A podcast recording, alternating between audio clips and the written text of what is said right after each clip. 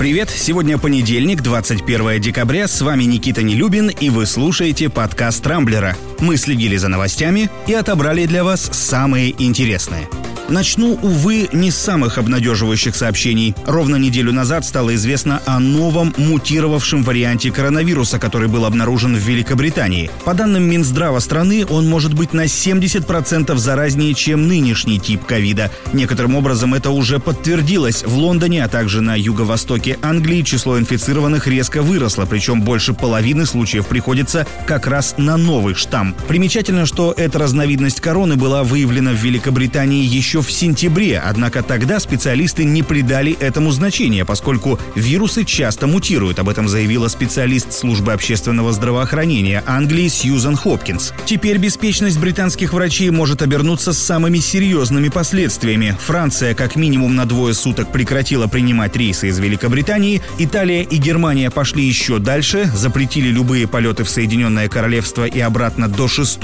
января. Другие страны тоже начали обсуждать приостановку авиасообщений сообщения. Россия никаких решений пока не принимала, по крайней мере, в Аэрофлоте заявили, что не обладают такой информацией. Ну а сегодня в Брюсселе пройдет антикризисное совещание Совета ЕС, посвященное новой мутации коронавируса. В России тем временем продолжается активная борьба не только с ковидом, но и с теми, кто нарушает запреты, связанные с пандемией. Напомню, в некоторых городах страны ввели ограничения на работу ночных заведений. Тем не менее, многие из них продолжают принимать посетителей. Видимо, страх потерять бизнес сильнее страха за собственное и чужое здоровье. Массовые рейды по барам и кафе недавно прошли в Санкт-Петербурге, а накануне и в Москве. Сотрудники полиции, ОМОНа и Объединения административно-технических инспекций инспекции прервали сразу несколько незаконных ночных вечеринок. Причем, по данным инспекторов, в заведениях было полно народу. С одной стороны, рестораторов можно понять. Поддержки от государства толком никакой так и нет, а полностью лишиться бизнеса, в который вложено столько сил и денег, не хочется. Но так ли оправдан риск? Особенно если учесть, что за подобные нарушения грозят миллионные штрафы и приостановка деятельности до трех месяцев. Но есть вопросы и к тем, кто, несмотря на запреты, продолжает тусить. Конечно, этот год многих подкосил сил, причем больше даже психологически. Сидеть дома уже невыносимо и хочется развеяться. Но, может, стоит все-таки набраться терпения? Тем более, что, судя по новостям из Великобритании, все только начинается.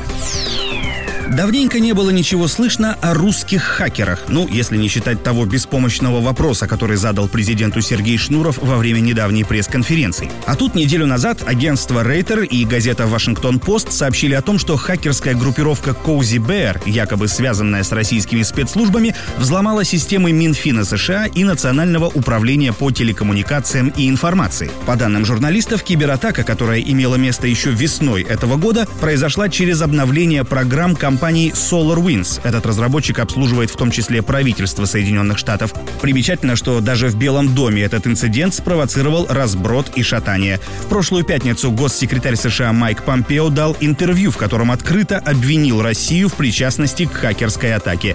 В тот же день американские власти планировали опубликовать официальное заявление. Однако что-то пошло не так. Сперва Дональд Трамп назвал сообщения СМИ о кибератаке раздутыми и предположил, что за ней стоял Китай, а не Россия, а а накануне источники Associated Press сообщили, что Госдеп якобы получил указание и вовсе отменить публикацию документа. Правда, осталась загадкой, кто именно и почему дал такое распоряжение. Самая очевидная версия – сам Трамп, поскольку он не хочет уходить, оставляя испорченными свои личные отношения с Россией, которая, собственно, и помогла ему занять кресло в овальном кабинете. Санкт-Петербург вчера опять печально отличился. В северной столице произошло очередное громкое убийство. Или самоубийство, пока точно не установлено.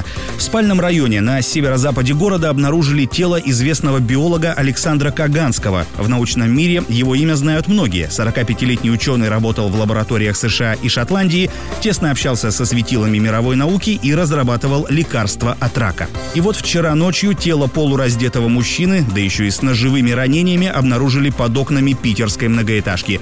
Следователи задержали бывшего одноклассника Каганского, медиа-менеджера Игоря Иванова, к которому тот приехал в гости. По предварительной версии, между мужчинами произошла драка, во время которой Иванов ударил приятеля ножом и сбросил с балкона. Сам задержанный заявляет, что не виновен, а Каганский якобы совершил суицид. Ну да, а ножом себя пырнул, видимо, для верности. В общем, делом уже активно занимается Следственный комитет.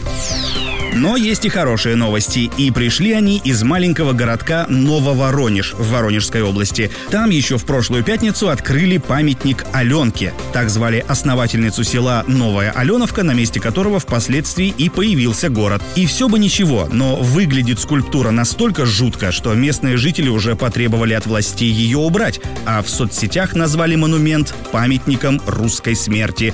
Кто-то из пользователей даже увидел в бронзовых глазах статуи отблески постапокалипсиса, а многие отмечают, что для города, расположенного рядом с атомной станцией, памятник вполне подходящий. Да что я вам рассказываю, на Рамблере есть фотографии, так что заходите и ужасайтесь. Мэр города уже, кстати, заявил, что в ближайшее время соберет инициативную группу, которая должна решить дальнейшую судьбу Аленки. Однако, даже если памятник снесут, свою задачу он, как мне кажется, выполнил, что называется, с лихвой. Теперь буквально вся страна узнала о существовании Нового Воронежа.